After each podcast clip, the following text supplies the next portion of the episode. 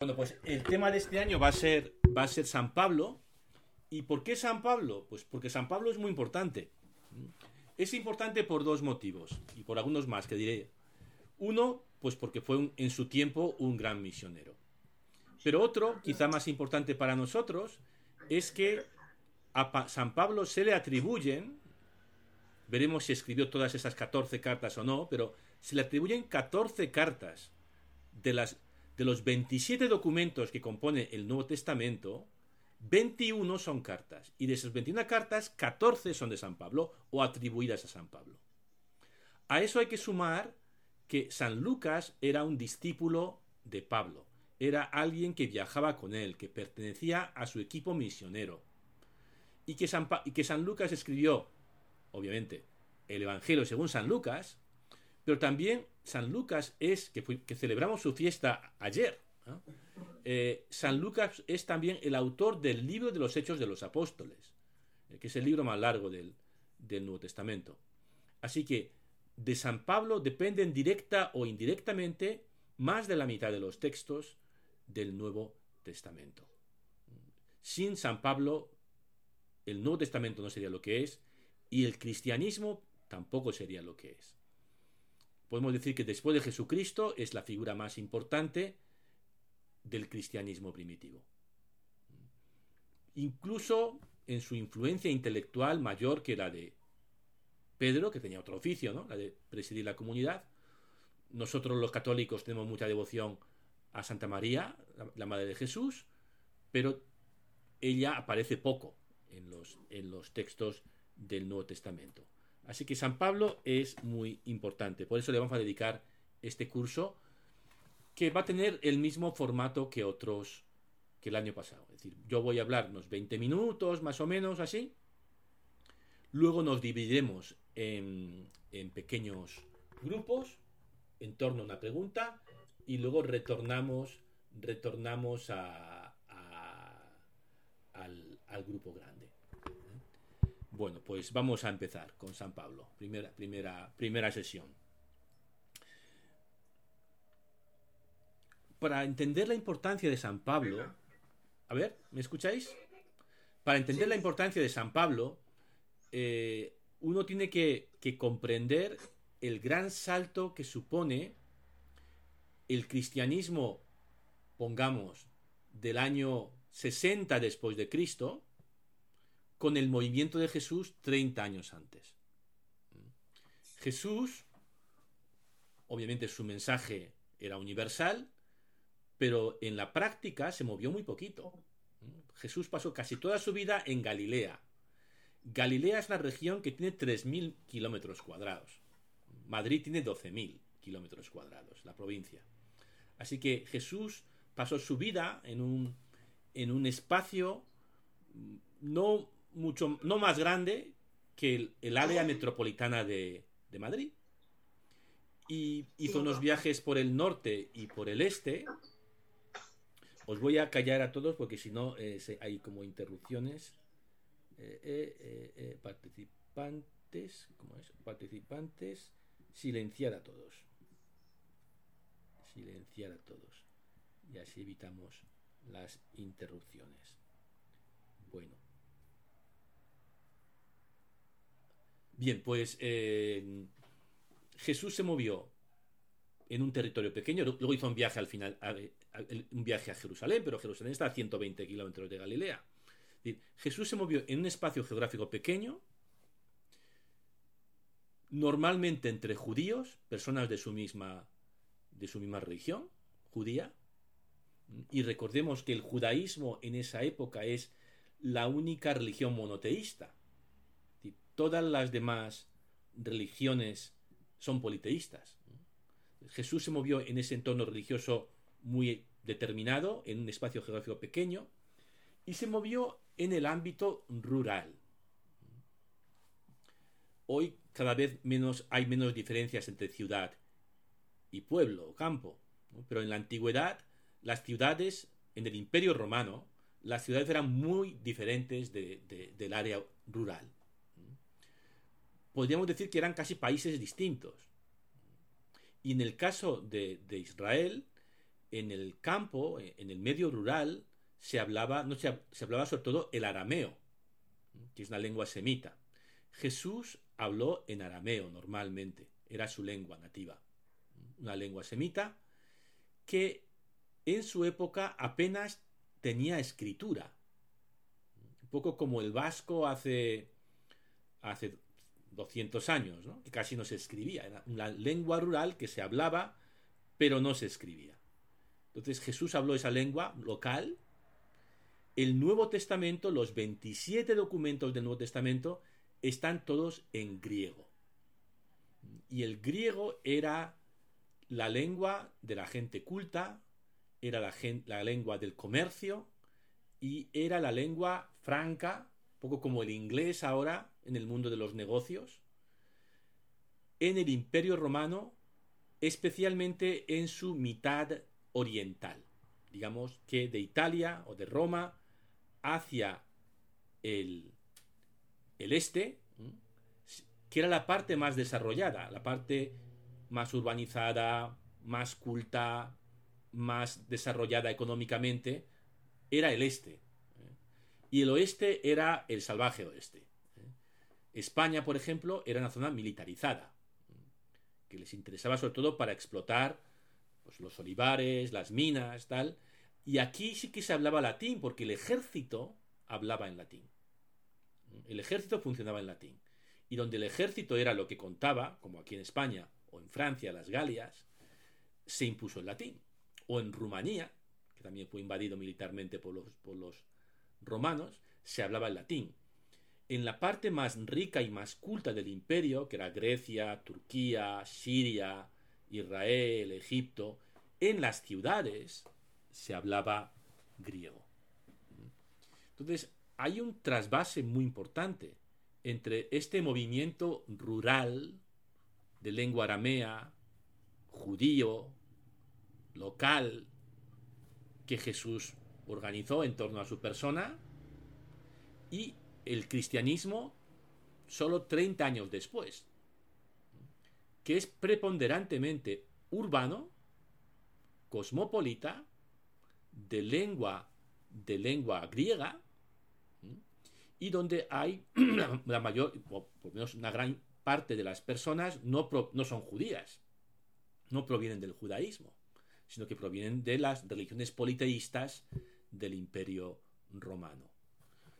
Por poner una analogía que es un poco, chorra, pero bueno, imagínate que hoy un gurú en Zimbabue ¿eh? o en, en Níger, que solo habla la lengua local, funda una religión y a los 30 años después de su muerte, sus discípulos todos hablan inglés y tienen oficinas en Nueva York. Es un poco eso lo que pasa con el cristianismo. No que se convirtiera en una religión mayoritaria. Los cristianos siguen siendo cuatro gatos, pero cuatro gatos muy bien repartidos por las ciudades del imperio. Eh, el cristianismo va a ser durante siglos por lo menos hasta el siglo IV o V incluso, un fenómeno sobre todo de las ciudades, urbano, más que un fenómeno rural, cuando empezó siendo un fenómeno rural. ¿Y quién es el responsable de ese trasvase entre el movimiento de Jesús y el cristianismo primitivo? Pues toda una generación de cristianos y cristianas. No, es una obra de un hombre solo, pero si hay que singularizar a una persona como líder o como destacado exponente de esa transformación, sería San Pablo. Hasta el punto de que hay algunos historiadores, eh, y el más famoso quizá, y filósofos, que han dicho que San Pablo inventó el cristianismo. Esta es una frase que dijo Nietzsche, un filósofo anticristiano, eh, eh, para desprestigiar al, cristianismo. Pero algo de razón tenía. No, tiene razón en lo sustancial, porque el cristianismo lo fundó Jesús, ¿no? Pero sí que Pablo jugó un papel fundamental en el trasvase de ese mensaje original de Jesús al mundo, al mundo de, lengua griega a la, gran cultura de entonces, que era la cultura de lengua griega en el interior del imperio romano. Y el acceso a la lengua griega y el acceso a las ciudades permite también el acceso a una tecnología de la información, que es la tecnología de la información más importante que el ser humano ha inventado. Y no es Internet, es la escritura. San Pablo es el primero que se le ocurre escribir. De Jesús no conservamos nada escrito, probablemente porque él no escribió nada. Era un hombre que se expresaba oralmente. Y la comunicación oral es mucho más rica, incomparable, ¿no? Léete un libro o encontrarte y charlar con el autor, que son dos cosas distintas, son dos niveles distintos. La comunicación oral es mucho más rico, incluso mediado por pantallas es más rico que leer. ¿eh? Pero lo de leer, llegas a más gente y perduras en el tiempo. Por eso, eh, eh, sin, sin, sin, si el Espíritu Santo no hubiera suscitado a esa generación de escritores, pues se hubiera perdido el cristianismo. Y gracias a esa generación de escritores todos los escritores del Nuevo Testamento, incluido San Lucas, que celebramos ayer, San Marcos y los demás, pero el que más escribió, San Pablo. Y veremos que San Pablo era un tío muy listo y que los primeros lectores de San Pablo eran gente intelectualmente muy sofisticada. el cristianismo no nace siendo una religión pues de gente mm, analfabeta, inculta, que solo entiende cuatro vaguedades, sino que hila muy fino. San Pablo hila muy fino y habla con una gran sofisticación. Y obviamente escribe así porque espera que le entiendan los que, los que, los que tiene a las personas a las que dirige esas cartas. A lo mejor no el 100% de los cristianos estaba a ese nivel, pero sí había un, buen nivel intelectual entre los cristianos primeros. Por lo menos el suficiente para entender a San Pablo, que a nosotros no va a costar. Esto, este curso va a ser intelectualmente exigente. Pues imagínate, hace dos mil años, gente que estaba a ese nivel, ¿no? Bien, eh, ¿qué más? Bueno, pues San Pablo nace como equipado para realizar esta gran tarea. Podemos entender a San Pablo en la intersección como de tres círculos. Imaginaos tres círculos que intersectan, que tienen una zona común, ¿eh? como la teoría de conjuntos, ¿no? San Pablo está en esa, en esa zona común de tres círculos. Primer círculo. El círculo de la cultura griega. San Pablo nace, Pablo de Tarso nace en Tarso, que es una ciudad, por cierto, no está Miguel Flores, pero Miguel Flores, que es de la parroquia y se dedica a mover cosas porque es un ingeniero, estuvo en el puerto de Tarso hace poco, montando una grúa, yo creo. Eh, es un puerto que está, está al sur al sureste de, Turquía. Y eh, es un, era una ciudad importante, la capital de una provincia, la provincia de Cilicia. Era una ciudad de lengua griega, con un cierto nivel cultural. Y San Pablo crece ahí, hablando griego. Y probablemente, bueno, seguro, con seguridad, siendo educado en griego y la educación en aquella época eh, tenía como tres niveles, ¿no? Como ahora primaria, secundaria y universidad. La primaria sería aprender a leer y escribir y a conocer la, la Ilíada y la Odisea, que eran los dos textos clásicos, ¿no? Eh, como leer el Quijote para nosotros.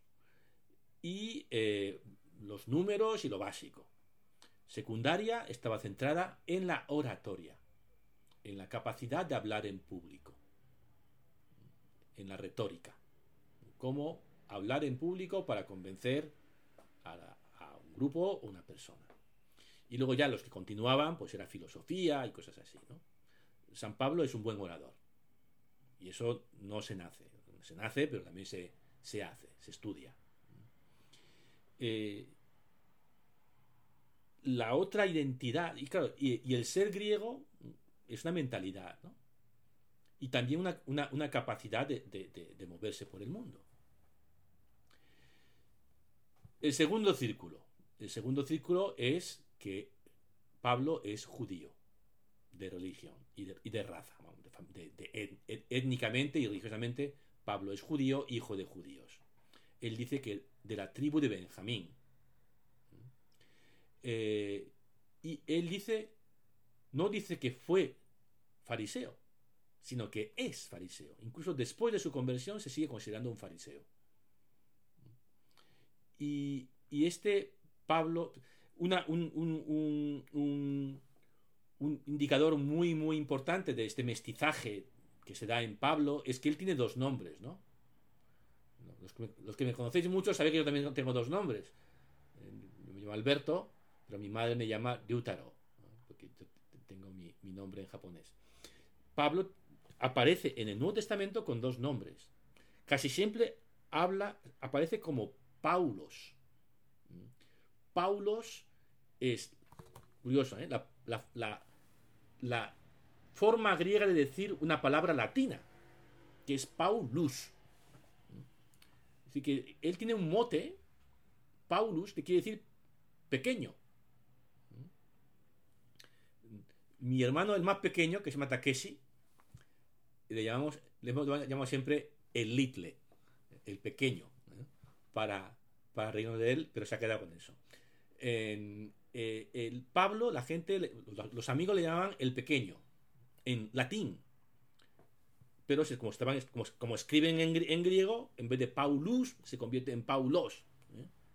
Y es como le conocía la gente, pero sus padres no le pusieron Paulus, le pusieron Saúl, como el primer rey de Israel, que era de la tribu de Benjamín. O sea, sus padres son judíos orgullosos que ponen a su hijo el nombre del primer rey de su pueblo, que además era de su tribu, de la tribu de Benjamín. Y Pablo es un tipo que está muy orgulloso de sus orígenes. No solo antes de la conversión, sino también después de la conversión.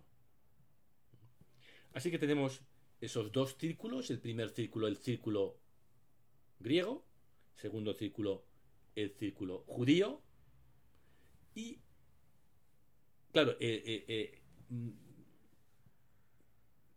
Pablo fue un, o Saulo fue alguien que se tomó muy en serio su ser judío. No es que, bueno, nació judío y ya está, sino que él dice que fue a estudiar a Jerusalén. O mejor dicho, Lucas, quien dice que él fue a estudiar a Jerusalén. Lucas incluso llega a decir porque de San Pablo sabemos, gracias a sus propias cartas, pero también al libro de los Hechos de los Apóstoles. El libro de los Hechos de los Apóstoles se lee como una novela. Si no lo habéis leído, os lo recomiendo. Se lee como una novela de aventuras. No es difícil para nada. Y, es muy informativo. Te enteras de, de muchas cosas, ¿no? Y los primeros capítulos del libro de los Hechos de los Apóstoles, que lo escribió Lucas, discípulo de Pablo, ¿eh? em, hablan de. hablan de. o tienen. están enfocados o tienen como personaje principal a. a Pedro. Pero como a partir del capítulo 9, más o menos, el, foco de la cámara, del director, pasa a, a Lucas. Digo Lucas, a Pablo. Y Pablo es el personaje central a partir de, en la segunda parte de, de, este libro. Entonces hay mucha información sobre Pablo en, en, Hechos y alguna información también en sus propias cartas. A veces no casan estas dos informaciones, ¿no? Lo cual, pues, da muchos, ha dado mucho trabajo a los, a los expertos y a los estudiosos de, San Pablo. Hablaremos más de esto. Pero quiero terminar con el tercer círculo. El tercer círculo es que Pablo es romano. Y vamos a explicar esto porque es una cuestión muy debatida. El libro de los Hechos de los Apóstoles dice que San Pablo era ciudadano romano. ¿Vale? Esto era muy importante. Sobre todo en sitios tan alejados como Cilicia o Israel, eh, eh, había muy pocos ciudadanos romanos. Y ser ciudadano romano daba muchísimos privilegios. Por ejemplo, si tú no eras ciudadano romano, las autoridades te podían azotar, te podían torturar, sin más explicaciones. Si eras ciudadano romano, decías, soy ciudadano romano. Entonces tenías derecho a un juicio justo antes de ser sometido a castigos. Eh, Pablo en sus cartas nunca dice que sea ciudadano romano. En cambio, el libro de los Hechos de los Apóstoles dice que San Pablo era ciudadano romano y que hizo valer su ciudadanía romana para ser juzgado en Roma y no en Jerusalén. Y todo el final del libro de los Hechos de los Apóstoles es el traslado bajo arresto de Pablo desde Cesarea Marítima, que está en Israel, hasta, hasta, hasta Roma, que hasta tienen un, naufragio por el camino, vamos, que merece la pena que lo leáis. Eh, es importante para Lucas, para Hechos de los Apóstoles, que Pablo era ciudadano romano. En cambio, Pablo, en sus cartas, nunca dice que sea ciudadano romano. Y además le pasan cosas que no le pasarían a un ciudadano romano, como que le azotan. En Éfeso creo que es donde, donde le, someten a castigos, ¿no? Em, esto ha llevado a muchos expertos a decir que, que lo de la ciudadanía romana se lo inventó, se lo inventó Lucas. ¿eh? Se lo inventó por idealizar a su maestro. Es algo que no se sabe, hay un debate entre los expertos. Yo creo que no es imposible que San Pablo fuera verdaderamente ciudadano romano. Ahora, si esto es así, él, porque aunque fuera judío, podía ser ciudadano romano. Por ejemplo, un posible escenario es que, pongamos, su, su padre o su abuelo haya sido esclavo de un romano. Cuando un esclavo era liberado, y era una cosa bastante común, que los esclavos, sobre todo los esclavos de cierto nivel, que, que trabajaban en la administración, que no eran simples eh, recolectores en el campo, sino que gente que trabajaba en lo que hoy consideraríamos trabajos profesionales o de clase media, esos esclavos era normal que al final de su vida laboral fueran manumitidos, liberados. Bueno, cuando un esclavo es liberado y su amo era un ciudadano romano, se convierte automáticamente en ciudadano romano. Esto era tan así que había gente ambiciosa, gente joven con ganas de hacer carrera, que se, que se hacían esclavos yo me hago esclavo tuyo a un tío importante romano, bajo la condición de que, bueno, dentro de 20 o 30 años, pues me manumites y adquiero derechos.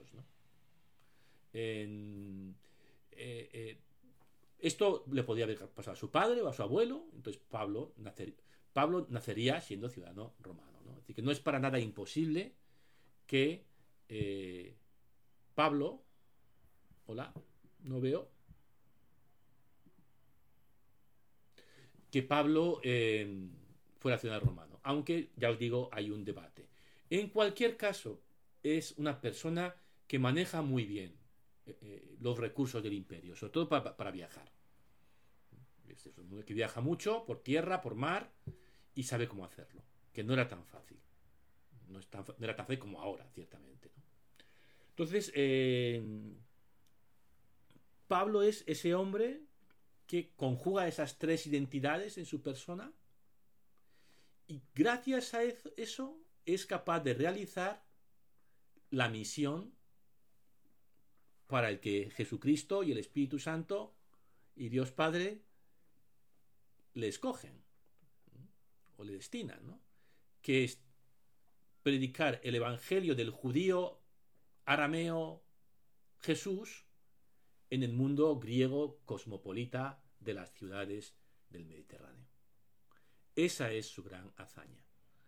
Y en el proceso produce los primeros textos del cristianismo, que además son interesantísimos. Y es a lo que vamos a dedicar el resto de este curso.